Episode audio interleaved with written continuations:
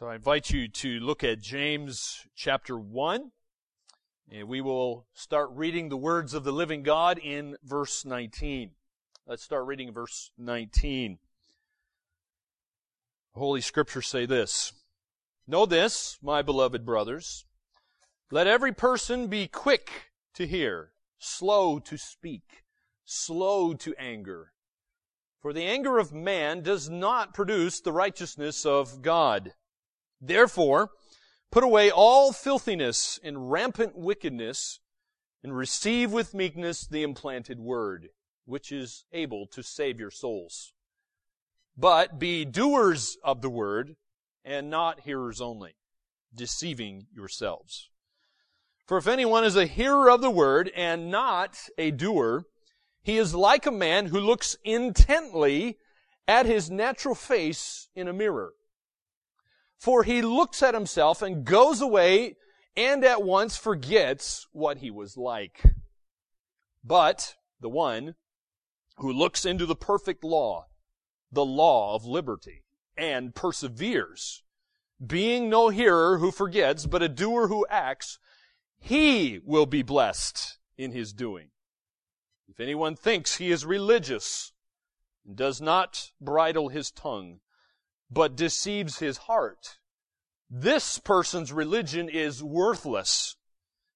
Religion that is pure and undefiled before God the Father is this to visit orphans and widows in their affliction, and to keep oneself unstained from the world.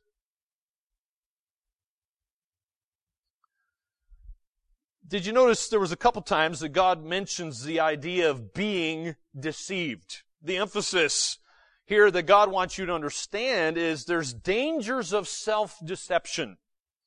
It is very dangerous. And we can easily deceive ourselves, as it says in verse 22. And many of us might be like, this is one of those pictures, I'll put it on the screen for you that I really like. It, it, it really illustrates the danger of self-deception. How many of you have seen this picture of the, the cat staring in the mirror and the cat thinks it's a lion. The cat is not a lion, but the cat thinks it's a lion. It is self-deceived. It thinks it's bigger and more powerful and better than what it really is. You know, I look at that picture of the cat looking in the mirror, seeing a lion, and I laugh. And, and we should laugh. It's funny. It's supposed to be funny. But when we look into the mirror of God's Word and see something different than what God sees, that is no longer funny. The humor ends at that point when we deceive ourselves. It's not funny when true believers fool themselves thinking that they are spiritually mature when in reality they're not.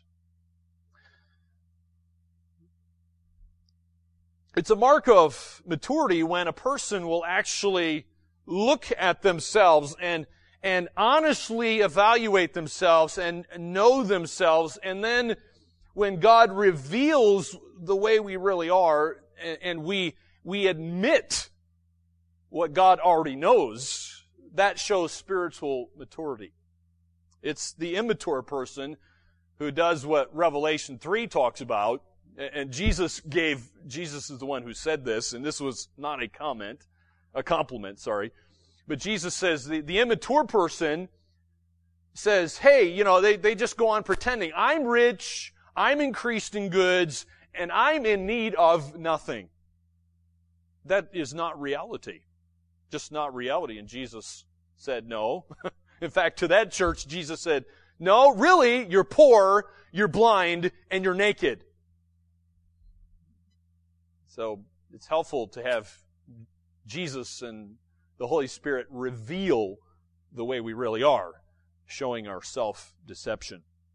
Spiritual reality, though, results from a proper relationship to God through His Word. How else are you going to know what is really inside you?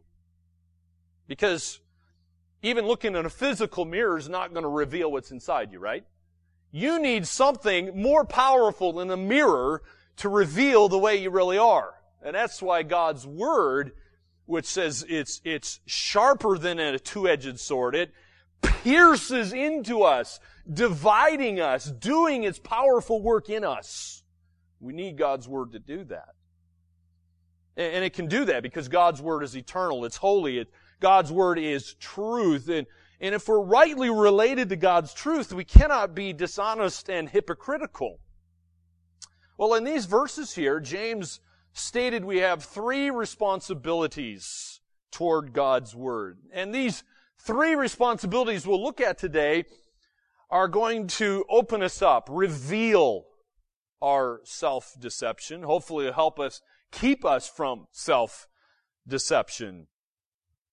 Hopefully it'll help us have an honest walk with God as well as other people. Well, ultimately, we've been looking in James 1 here. We've seen that a spiritually mature person in chapter 1 is one who's rejoicing in trials.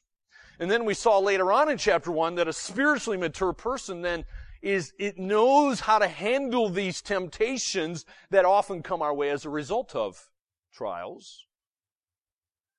But the one who is going to able to respond properly to trials and temptation is the one who is, who is reacting properly to God's word. You will never be spiritually mature. You will never mature into the image of Jesus Christ unless you respond properly to God's word, the Bible. So you have to accept God's word. You have to then act on God's word and you must abide in God's word. And that is really kind of the basic theme, the main idea of our text today, which I want to draw out is, is, this, that spiritually mature Christians receive the Bible, practice the Bible, and share the Bible. So let's look at those three responsibilities one by one. Number one, the first responsibility that the Holy Spirit wants you to see, know, and understand is you must receive the Word. And, and when I say the Word of God, I hope you understand, I'm using that as a synonym for Scripture and the Bible. The Scripture, Bible, the Word of God, God's Word, all, all referring to the same thing. It's the, these precious words that, that are in this book that God has given to us. And so the Word of God cannot work in our lives unless we first of all receive it, and we have to receive it, but it has to be received in the right way. There are many people who attend churches. There's many attending church today around the world as, as the sun makes its way, going and, and people are waking up and going to church. There's many people who will, who will go to church, hear the sermons, receive the Bible, but they never seem to grow. They never seem to grow spiritually. Uh, there's, there's many of you, and me included, who we, we listen to sermons not just on Sunday, but throughout the week. Well, what a blessing this age we live in. We can download sermons off the internet. Now there's great, grave danger in that, and you do need to take warning. There's a lot of rubbish out there. There's a lot of heresy and false teaching and so you need to be very careful as you do that. But, but it can be a blessing to you. And it certainly is to me. But, but the danger is that I can keep pumping God's Word into my life and do nothing with it. I'm not actually receiving it properly. Now, why, why is it that, that many people can attend a, a church service and never grow? Why is it that you can listen to multiple sermons throughout the week and it doesn't seem to affect you. Why? Well, some people blame the preacher. that's, that's a convenient blame shift. And, and, and, granted, there's a lot of preachers out there who, who need to improve. Okay? Uh, that is certainly true. However, it also can be the fault of the hearer. So it's not just the one giving the message, but it's also the one receiving the message.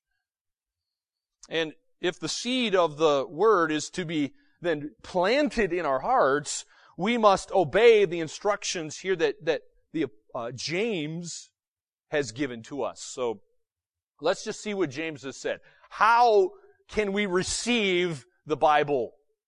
How can it come into our lives, take root, and bear fruit? Well, James says, first of all, your first duty, according to verse 9, 19, there is to be a careful listener. You are exhorted to be a careful listener. Verse 19 says, let every person be quick to hear.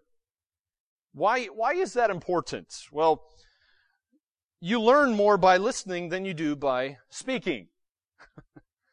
you can't receive instruction if you're constantly talking. Anybody ever told that to you? Can you just be quiet for a moment so we can give you instructions? It happens every year at teen camp. The teens want to talk. And then, and then they wonder why they don't understand the rules of the games that we've already given them. Why? Because they've been talking. How often do we do that? God's talking and we can't shut our mouths long enough to listen to Him. Well, there's five things that will help us be better listeners that have gathered from various places. Number one, we must work at truly listening to others. We're bad at this, okay? Let's just admit it. We're all bad at this. All right. This is hard because listening requires an intense interest in the other person. You have to uh, obey that greatest, uh, second greatest command Jesus says to love other people as yourself. And it is loving your neighbor as yourself when you're showing this intense interest in somebody else by listening to them. It requires that we have eye contact. It requires that you have sensitivity to the other person's body language. Because you, you realize you and I communicate through not just words, but our body language. Eyes, the face, your hands, everything that you're doing is all body language. It's communicating. Number two, how, how else? Uh, what, what else would be helpful? Well, we must limit our exposure to visual media. See, here's the issue. If we don't control our time, you know what's going to happen? The media is going to control your time.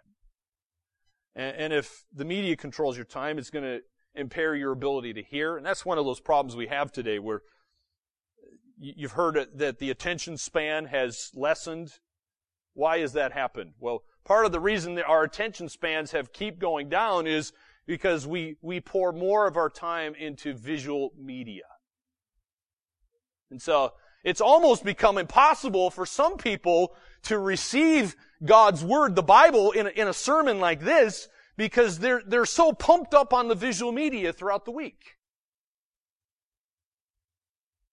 Things like TV, for example, have impaired our ability to hear the Word of God. Number three, we must read the Bible. We, we must have a constant intake of God's Word. And, and that, by the way, that's going to involve more than just advancing the bookmark in your Bible. Now, I don't know if you read, do you read your Bible with a bookmark? I, I like to do that, and uh, I'm at the moment in Second Corinthians. I'm I'm just kind of slowly going through Second Corinthians and Philippians, and and I like the bookmark because it helps me to underline. I like putting marks in my Bible and taking notes and that sort of thing. And some people think, well, hey, you know, my my bookmark advanced from page 989 to 990. So so I've read God's word today, and then they just go on their merry way, like like James is talking about, They've, they've looked into the mirror, they've seen some ugly stuff there, and they do nothing about it.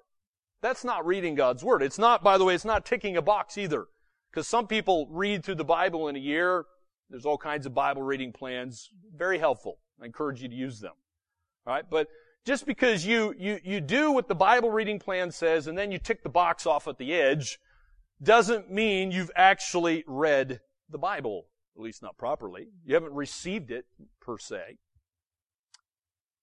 It means that we listen as we read. Number four, we must slow down, take time to listen. Sometimes we're just too busy. Sometimes it, it's like, sometimes I'm in danger when I'm, when I'm trying to communicate to my children, for example. You ever try to communicate with somebody who's in a hurry? They, they have something on their mind, they're going somewhere, and you stop them midstream while they're going to do something their mind is on that. And then you try to communicate to them and, and it, it's like you, you walk, here's what I have to do sometimes to some of my children, for example. I gotta say, hey, turn your head. I sometimes I even grab their heads. Look me in the eyes. I have some instruction for you. Get your mind off whatever you're doing. Look at me. I have something to communicate. And then I, I ask, repeat back to me what I just said. Why, why do parents do that with children? You want to make sure you're communicating, right? It's, it's very difficult when our minds are distracted, our minds are on something else. And so we got the same problem when it comes to receiving the Bible. We're distracted. it's like God has to take us, grab our heads, say, God saying, look at me! I have something to say to you. Here's some other advice. We must prepare for corporate worship. Prepare for corporate worship. You know what? Sometimes that's going to mean that you prepare ahead of time on Saturdays, maybe even on Fridays or earlier in the week. Some of you have a hard time getting here on time. Some of you have a hard time staying awake. Some of you come, you, you, you, might be here faithfully, but you're not receiving God's Word. Part of that is you're not preparing ahead of time. You're not preparing ahead of time. You, you'll find a lot of battles will take place Sunday mornings. Why is, why do the battles happen on Sunday mornings? You know, th- this world, your flesh, and Satan's going to get you distracted on Sunday mornings. So you, you can't even receive God's word. So if you come in here on, on a Sunday morning, you're late, you're frustrated, you've had, a, you've had a battle with your spouse or your children or yourself, you know, you're, you're not ready to receive God's word properly. And you, and some of you are looking at me like, how did you know that? Well, it's because I deal with that all the time myself, okay? I know. I get those battles too, okay? This world, your flesh and the devil are going to do everything they can to stop the word of God being implanted into your heart. So It's just a little practical thing. Prepare for corporate worship ahead of time. Well, James says the second duty in verse 19 is be slow to speak be slow to speak. And why is that important? Well, big fast talkers are rarely good listeners. You ever notice that? You ever talk to somebody and, and, and, and they're talking so fast, they're saying so much, it's not really a conversation. It's all one-sided. And, and they're going so fast and you want to say something and then you forget what you wanted to say and you're just waiting for that, that millisecond of a pause so you can say something and actually have a conversation. Isn't that frustrating? Talking to that kind of a person? They're bad listeners. And James is, by the way, James is not barring a friendly, fast-paced conversation here. Neither is James suggesting that Christians are to, uh, to be inarticulate. But what James is telling us, think before you speak. Dangerous to have a foot-shaped mouth like Peter. Very dangerous. Proverbs gives us much instruction on this. For example, I'll just give you one verse. Proverbs 10, 19 says, When words are many, sin is not absent. But he who holds his tongue is wise. He who holds his tongue is wise. So be slow to speak. Number three, the third duty James gives us to, that'll help us to receive the word is be slow to anger. That's what he says. Be slow to anger there in verse 19. Now why? Because angry talkers usually don't hear a thing. They usually don't hear a thing. They're just so consumed with something else that everything else is blocked out. The things that are important anyway. Sometimes we can get angry at preachers. Sometimes we get angry at the Bible itself. Sometimes we even get angry at God. And when we do that, we're not able to properly receive the word.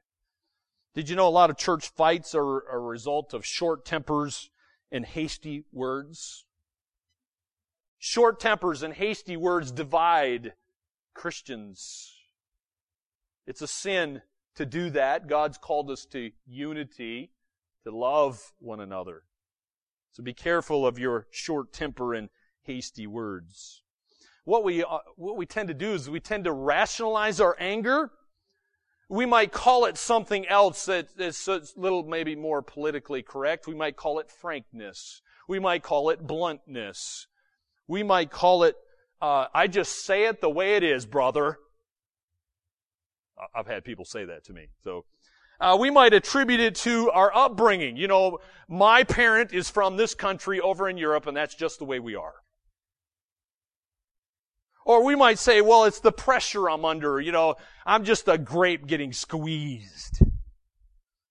Well, anger like this is sin, God calls it. Again, Proverbs 29 verse 11 says this, a fool gives full vent to his anger, but a wise man keeps himself under control. Now, why should you be quick to listen, slow to speak, and slow to anger? Look at verse 20. Because verse 20 gives you the answer. Verse 20 says that anger produces something that's ugly. It produces an unrighteous, ungodly, unchristlike life. You are not glorifying God.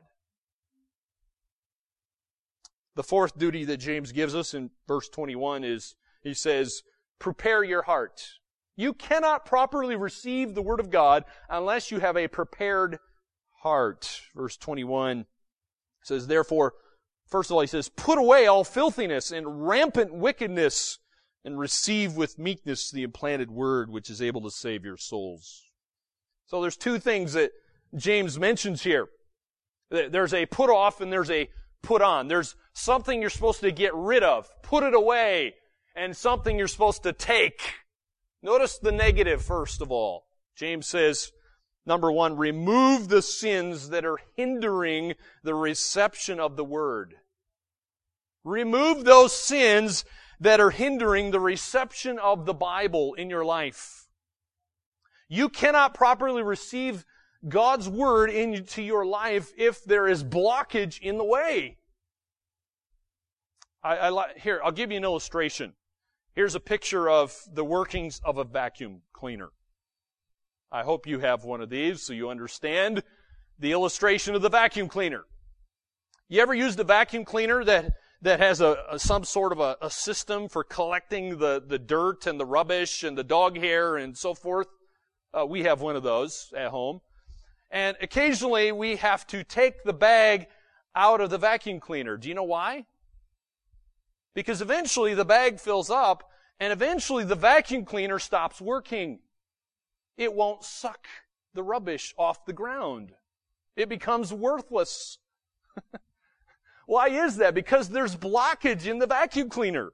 There's something there that's hindering the reception of that rubbish. So something has to change for the vacuum cleaner to work, right? And in our case, with our vacuum cleaner, we take out the old filled up bag and we put in a new empty one. And you know what? What a dramatic change. The vacuum cleaner works again and picks up rubbish. What made the difference? We removed the hindrance. God says you need to do the same in your own life. Remove the things that are hindering the reception of God's Word. If there's something wrong, you don't keep doing the same thing, right? You, ever heard the, the definition of insanity? The definition of insanity is when you keep doing the same thing over and over again, expecting a different outcome. But we, we do that. We, we keep doing the same thing, expecting a different outcome when there's hindrances in our life that are blocking the Word of God. You gotta change something. God says, there in verse 21, you put away all that filthiness and rampant wickedness. Put it away. Get rid of it. It's blocking. It needs to be removed. Well, how do you do that? How, how do you put off all filthiness and rampant wickedness, according to verse 21. How do you do that? Well, it starts with pray for the Holy Spirit to show you your sin. You need to see the sin as God sees it. And then when the Holy Spirit shows you your sin, then you need to confess your sin to God. You've sinned against Him. And then three, you've gotta ask God to forgive you of the sin that He has shown you. And then last, you can pray for His grace to forsake your sin. We are in James chapter 1. James. Yep, James chapter 1. Thank you. So James says, second of all, what, what do you do? So that's the negative. You put off, and when you, uh, when you put off, you always have to put something on. Always. You replace it. So in James 1, verse 21, we see here, you gotta welcome the word. So you get rid of those hindrances, get rid of the sin, and then number two, you welcome the word. You're accepting the Bible, you're permitting God's Word to carry out its sanctifying work in your life. Because look at verse 21. It says, You receive with meekness the implanted Word, which is able to save your souls. I'll give you an illustration on the screen here. It's kind of like this. If you, I don't know if you have a green thumb or not, and you've ever tried to do grafting, but it is possible for you to take a branch of a different tree and then graft it in to the, to the trunk of a tree and eventually those two can grow together to be one. And that's the illustration of all believers in Christ. If you've been saved, if you've become a Christian, the Bible says you are grafted into Jesus. He's the branch, you're the vine. And so just like a branch can be grafted onto a tree, uh, and, and they can bond together as one, you know what? That's important because the nutrients then can flow between each other for the health and the goodness of that tree. They can, they can then work together as one. And that's the idea of when we welcome the Word, we accept the Bible and, and we permit it to do its work in our life. It's, it's like that grafted branch. But you gotta become one with it. You have to welcome it, accept it. If you prune it, then you're not welcoming it. Well, there's a second responsibility that James gives for those of us who want to be spiritually mature Christians. So he, he said, first of all, you must receive the Bible. Notice number two, the second responsibility James says is you then must practice the Bible to be spiritually mature. You must practice it. You see, it's not enough to just hear the Bible on Sunday. It's not enough to just read your Bible every day this week. It's not enough to go download some sermons this week. Many people have this mistaken idea, though, that they can hear good sermons, and it will make them grow and I will get God's blessing because I've listened to 10 sermons off the internet this week. My friend, you are mistaken if you think just listening to 10 sermons this week is going to get God's blessing. You are mistaken. That's not what scripture says. In fact, God says it's the doing. It's the one who's persevering and doing and practicing is the one who is blessed. Too many Christians mark their Bibles, but someone has said the Bible never marks them. Has the Bible ever marked you?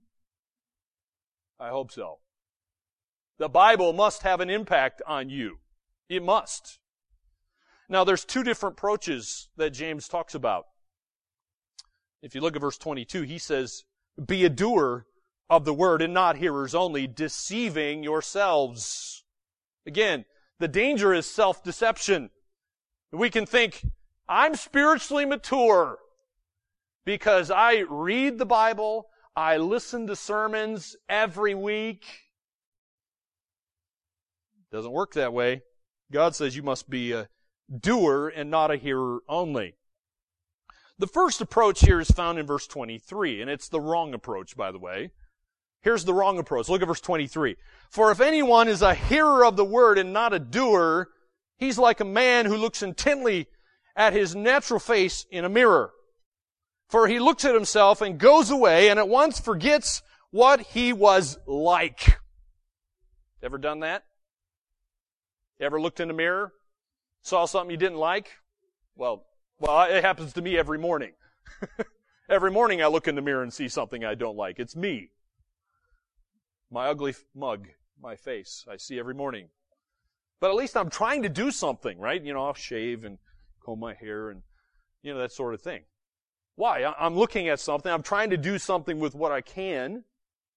But there's a lot of things about me that I can't do anything about. It's the way God made me. And so this, this wrong approach here is like the person who he sees his nose, his eyes, his cheeks, the whiskers, the wrinkles, the blemishes, the warts, you know, and all that sort of stuff. He sees it all. And the longer we tend to look, the more we tend to see. Why? Well, the mirror cannot lie. it's not a magic mirror that you're looking at, right? The, the mirror can't lie. It's just reflecting the truth. And this mirror that we have here, God's talking about is the Bible. The Bible cannot lie because it's truth. But the problem here is this, this in the wrong approach is when we see the truth and we ignore the truth. Reminds me of a funny story I read. I heard about a story uh, that happened during the 1800s. There was this missionary who was out in the bush. There was no electricity, and, and this missionary he had a luxury item called a mirror. And he hung this mirror up on a tree in the bush, and every morning he would go out there and he would shave his whiskers. And the mirror was helpful. It kept him from cutting himself, and he was able to get all the whiskers properly. And, and one day when he was out there trimming his whiskers and shaving with this mirror on the tree, uh, the witch doctor, the local witch doctor came along and of course she, she, the witch doctor, was very curious. She looked into the mirror and immediately jumped back. She was frightened by what she saw. She had never looked in a mirror before. Imagine somebody living in the jungles of who knows where, never having seen the way they look. They've never looked in a mirror. This was her first time, and she was frightened by her looks. Immediately, she began to bargain with the missionary because she wanted that mirror. Well, he didn't want to give up his mirror. This was his only mirror, and he had no other way of getting another one, at least not for a while. He needed it for shaving. Well, the witch doctor was very, very persistent. So eventually he gave in. He reluctantly gave her the mirror. And as soon as she got the mirror, she threw it on the ground, broke it in pieces, jumping on this thing, destroying that mirror. And by the way, as she was jumping on the mirror, breaking it even into smaller pieces, she shouted, There! It won't make ugly faces at me anymore! What's the moral of the story? We too have many ways to deal with the mirror's truth, and our false ways don't work. Our false ways don't work just by so-called sweeping the dirt under the rug, sticking your head, head in the sand, doesn't change the way your face looks, right? She still had the same ugly face. Breaking the mirror didn't change the way she looked. You know what? That's the wrong approach, God says. That is the wrong approach to God's Word. So what is the right approach? Well, that's verse 25. God says, but, Verse 25, the one who looks into the perfect law, the law of liberty, and perseveres, being no hearer who forgets, but a doer who acts, he or she will be blessed in his doing. That's the right approach. So what do you do? You use the Bible like you use the mirror when you get up in the morning. Right? When you get up in the morning, you look in the mirror, you do something about what you see. Well, there's that's, that's a good illustration for the Bible. That's what you do. You get up in the morning, you read God's Word, and God shows you something that you don't like. You need to act on it. Practice what you just read. When the preacher tells you something that you don't like and the preacher stepped on your toes and your toes are so flat that you can no longer walk, you gotta do something with the Word of God. Be a doer. Well, there's three ministries of God's Word. Number one, let me share three ministries of God's Word. Number one, use the Bible to examine yourself. The Bible can be used to examine yourself. Notice it's like in verse 23, it's talking about anyone can be a hearer and a doer. There's three mistakes though that we can tend to have. Mistake number one is where we just merely glance at ourselves. You ever walked by a mirror really fast and you thought, well, you know, that, that, I just, I think I just saw myself in the mirror. It sort of looks like me, but you didn't really intently look at yourself. But We do that sometimes. That, that can be a mistake when it comes to the Bible. A second mistake is you forget what you see. You may have seen something, but then you just kind of go on your merry way. You read something in God's Word and you say, you know, I really need to act on that. And then the day goes on and you never give any more thought to it. The week goes on, you never give any more thought to what God has shown you. And a year can go by and you have not acted on God's Word. That's a problem. Number three is where we can fail to obey what the Word tells us to do. So it's not enough to just merely glance. It's not enough. Uh, certainly, it's not good to forget, but we got to act. Failing to obey is unacceptable. Doers of the word are active people. Theology, someone has said, theology must lead to practice. By the way, all theology does lead to some sort of a practice. You've heard me say this many times, I hope. Theology drives your methodology. Theology drives your methodology. In other words, what you believe affects what you do. And that's why it's important to have sound doctrine, sound, good theology, so that you do the right thing. One of the reasons so many people are doing bad things, wrong things, and sinning against God is we have bad theology. We're believing the wrong things. So theology will lead to, to good practice. Faith must lead to deeds. Creed must connect to conduct. So the mirror metaphor here is suggesting two things for us. Number one, Scripture is like a mirror to our souls. It shows the moral and the spiritual flaws so that you and I can fix them. But Scripture also discloses our sin. It reveals our sin to us. It shows our need for a change of mind in regard to our sin. We call that repentance. It, then it promises us grace. God always gives grace when we need it. Now, why should we gaze into the Bible and obey it? You may say, boy, that just sounds difficult. That sounds uncomfortable. I don't want to do that. Why, why gaze into the Bible? You notice James says you look intently. That's serious stuff. Why do that? Well, the Bible deserves our attention for two reasons. James put it this way in verse 25. He says that God's law is perfect. You see that? Look in your Bibles, verse 25. God says His Word is perfect not only is it without error and without fault, it's complete. It is sufficient for everything you need for life and godliness. Why? Because it reflects God's perfect character. Why do we call it a holy Bible? Because God's holy. I mean, you think about, God says, do not murder. Why, why, by the way, why do most people consider murder to be wrong? Why? Because we're made in we're made in God's image. God said, do not murder. Why did God tell us not to murder? Because God is the one who gives life. Why did God tell us do not commit adultery? Because God is faithful. Why did God tell us not to steal? Because God is generous. Why did God tell us not bear false witness against our neighbor? Why, why did He tell us don't lie? Because God is truth. God told us all those things because He loves us. God knows what's best.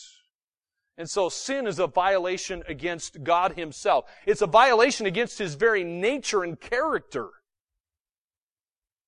But notice God says that not only is His law, His word perfect, but again, look at verse 25. It says, it gives liberty. None of us want to be in bondage and slavery. We don't want that. We, we, we like our freedom. We like the liberty.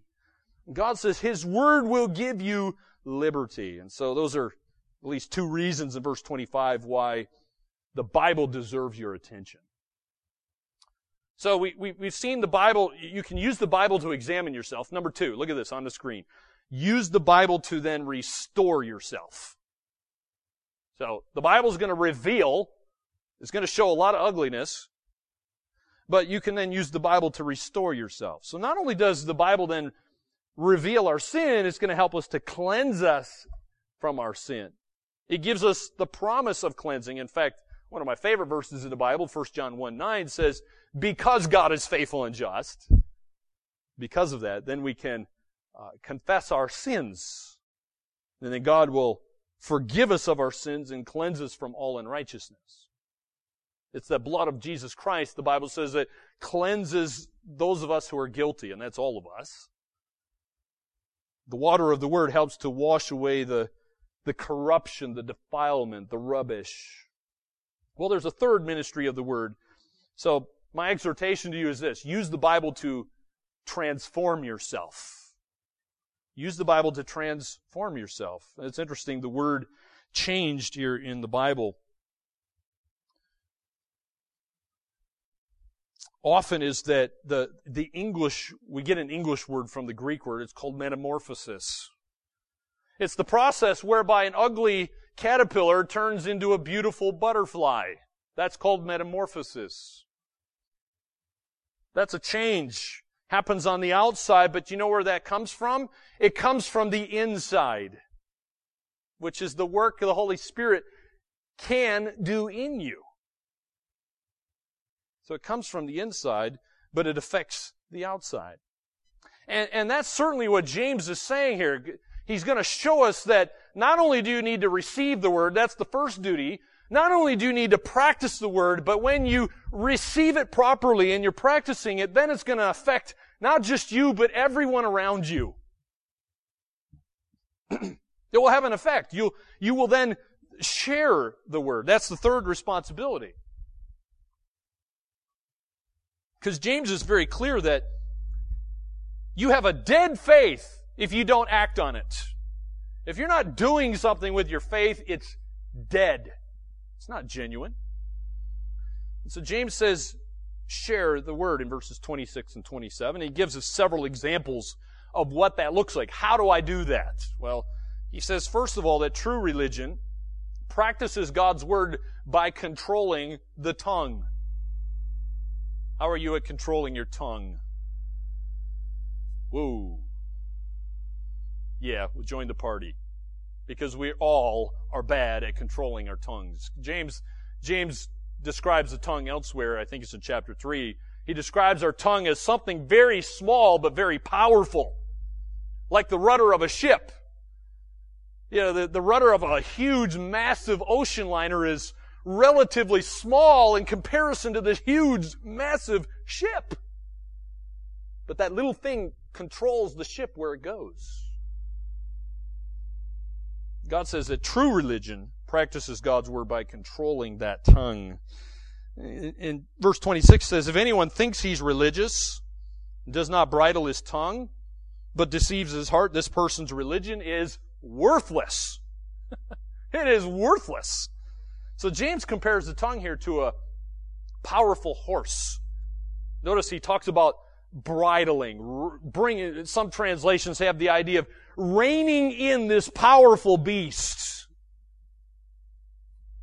So the idea is like a powerful horse that just wants to take off on a wild ride, running as fast as it can. And, and, and James says, grab the reins, grab them tight, control this wild beast. And if you've ever sat on a 3,000 kilo uh, uh, piece of muscle that wants to run as fast as it can, well, you're, you're going to understand. You got to hold on for dear life. It's a powerful beast. It can be dangerous riding a 3,000 kilo piece of muscle at full speed. That's the idea here. That's the idea that James is talking about. I've been on horses that are out of control. I haven't been able to control them. They just, they just want to run back to the barn. I don't know if it's because they're hungry and they want their food or what, but it's, it, it, it's a scary thing when you're riding on a big horse that you just feel have, like you have no control over it. That way with the tongue. It can be out of control. And James gives us several negative examples in Scripture. I mean, uh, we have things like angry talk. He's already mentioned that one. Gossip is another one. Gossip is, is kind of the respectable sin that Jerry Bridges calls for Christians, where our conversations about the personal details of another person's life uh, turn from just uh, rumor to we, we're spreading it to other people. And sometimes we can even Christianize it and say, hey, brother or sister, you need to pray for this person over here because of whatever. When the person you're talking to has nothing to do with that situation. We've just gossiped. There's no, that person can't help, and so you're just spreading rumors. God calls that sin gossip. We can be involved in deception. We can be involved in slander. Slander is the act when you're saying something false or malicious to damage someone's reputation. Listen to what God says in Ephesians 4:29. He says, "Let no corrupting talk come out of your mouths, but only such as is good for building up as fits the occasion, that it that the, the, the, the edifying words may give grace to those who hear. God says the negative, what are you to put off? The corrupting talk, the words that tear people down. And God says, in its place, you replace it with words that build up, edify, encourage. So true religion practices God's word by controlling the tongue. Number two, James says here that true religion practices God's word by caring for the needy. Caring for the needy. There's several needy groups that James mentions in verse 27 because he says that religion is pure and undefiled before God the Father in this. And he mentions the most needy groups of that time period was the orphans and the widows in their affliction. Generally speaking, during Bible times, those were the neediest people in the early church the orphans and the widows. Uh, you have to remember, they had no life insurance. There was no life insurance companies. There was no insurance companies. There were no welfare programs. There was no, no government uh, like we have today that would help you out if your parents died. Jobs were scarce. By the way, the principle here applies to anybody in need. Anybody in need can come under these categories here. So James is literally saying, hey, help these people who are suffering in their poverty. Help these people suffering in their poverty. Help the, the ones who are suffering exploitation. That's an orphan, by the way. An orphan's been exploited. An orphan's been given up. The orphan still has parents. Widows have, have their spouse who have died. And especially if you were female in Bible times, you were in big trouble.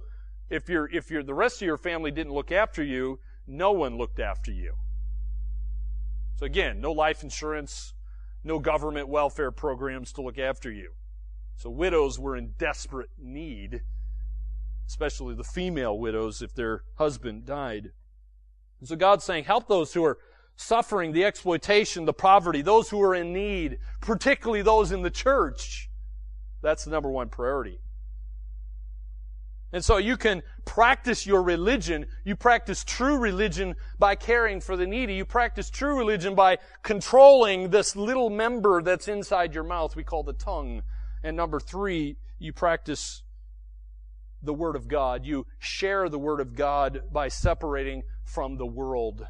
James James says you keep yourself unstained from the world. Keep yourself unstained from the world. And you say, well, what is the world? The world here is not the globe we live on. Okay? The world is not a round ball that's, that's in our solar system. The world is an evil system of thought, values, beliefs, philosophies that is dominated by Satan.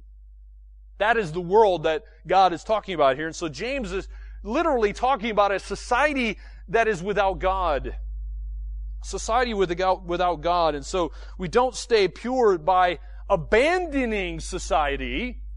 That's not what James is saying. But we do gain purity by,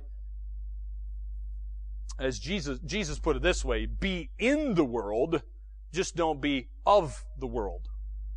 Be in the world, just don't be of the world. Some people think, well, hey, I'm going to gain my purity in life You know, I'm gonna, I'm gonna remain unstained, unspotted, and uncorrupted by the world, and I'm just gonna go be a hermit in the bush somewhere, and I'm gonna give up my phone and my radio and the television, and, and I'm not gonna be with people, I'm not gonna talk to people.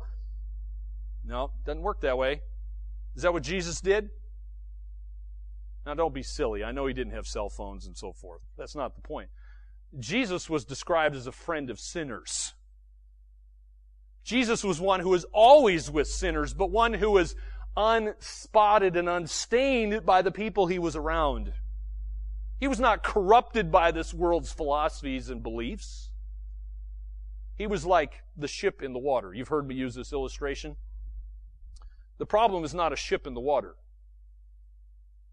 What becomes the problem is when the water gets in the ship, then the ship sinks.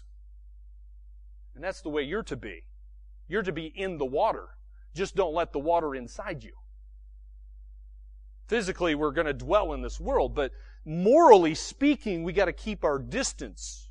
Don't allow those beliefs and value systems and philosophies to, to mold us into its image.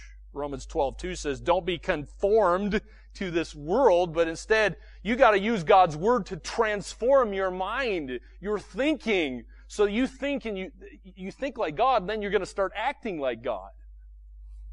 The world wants to spot us and defile us. The world wants to corrupt us. You say, well, how does that happen? Well, you know what? The Bible's incredibly helpful here. Let me just give you, I'll show you how this happens. Number one, James 4 verse 4. We become friends with the world. You know what, you know what uh, the Bible calls us when we do that? We're called adulterers and adulteresses when you become a friend of the world.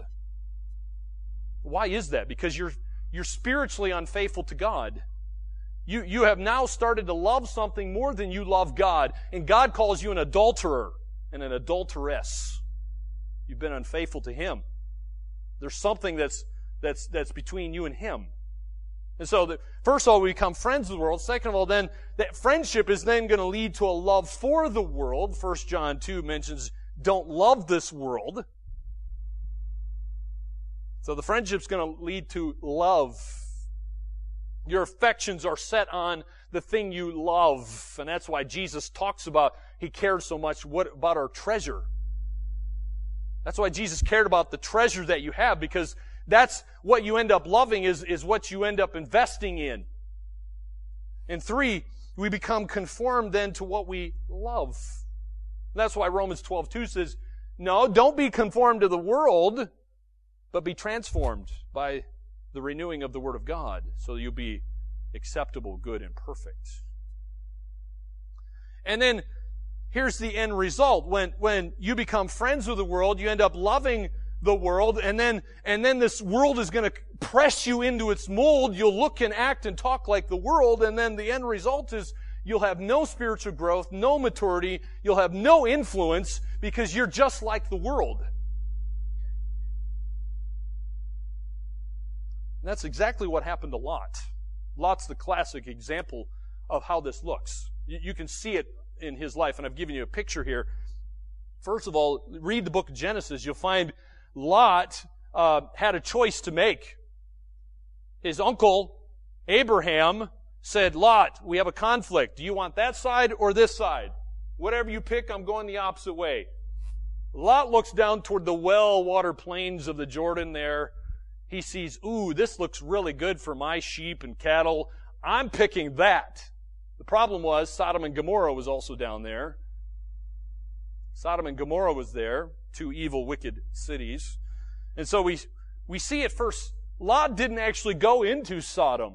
The Bible says Lot pitched his tent toward Sodom. In other words, he could see Sodom. He wasn't in it yet, but he could see it. And as he kept looking at it, he kept, then he, then there's this, this friendship with the world developed. He developed a strong emotion, and eventually he moved into Sodom. The friendship ended up leading to a love for Sodom and the things of Sodom. And then we see, when you read the book of Genesis, you find that Sodom moved into Lot. So he pitched his tent toward Sodom. He moves into Sodom, and then Sodom moved into Lot. And eventually, the Bible says he lost his testimony so that even his family no longer respected him. So he lost his family. And then when God, when God had to grab, basically grab Lot and his, his wife and his two daughters and drag them out, the Bible says God brought destruction on Sodom and Gomorrah. He destroyed those cities because of their sin and lost, Lot lost everything. He lost his reputation. He lost his family. His wife turned around and looked back at the destruction. She turned into a pillar of salt. Lot lost his wife. Lot lost his children. Because Lot lost himself. He became a friend of the world. He ended up loving the world, and the world conformed him to its beliefs, values, and philosophies. Do you, do you see how that happens? It's a progression. And if Lot had seen the end result, he probably would have never even pitched his tent toward Sodom. He would have done the wise thing like Abraham and say, I'm getting as far away from Sodom and Gomorrah as possible. I, don't care how good those well-watered plains look like. That's dangerous. The Bible says you are to keep yourself unstained from the world. It was Abraham, the one who was the separated believer who ended up having the greater ministry, the lasting ministry had a great effect on people. He's the one whom God used. You know what? There's a big lie among evangelicals. It's sad. It's a sad lie. Many evangelicals say, hey, you gotta be like people in order to win them to Jesus Christ. Really? Does that ever work? Does it ever work to go sit in the pub and and get drunk with the unsaved friend so that you can win them to Christ? That doesn't work. God says, don't be conformed to the world. You got to be different from the world so that they see Christ in you. He's the hope of glory. He's the light of the world. No, it doesn't work to be like the world in order to win them to Christ. However, Jesus, though, was unspotted. He was the one who was the friend of sinners, and he's the one whom the whole calendar now revolves around. Do you know the best way to minister to people? The best way to minister to people is to be pure, to be separate, to be uncorrupted by this world so the world sees something different in you. Hopefully they see Christ in you. Don't be like them. Be different. Be like Christ. Be like Christ. So, my friends, my friends, remember the theme here. If you want to be a spiritually mature Christian, in order to be a spiritually mature Christian, you must receive the Word of God. You must practice the Word of God. But then you must share the Word of God. It takes all three It takes all three. It's not enough to just hear. You got to be a doer and then give it out. Give it out. Let the word of God that has made a difference in you make a difference in other people. And may God give us the grace to receive his word, practice his word, and to share his word.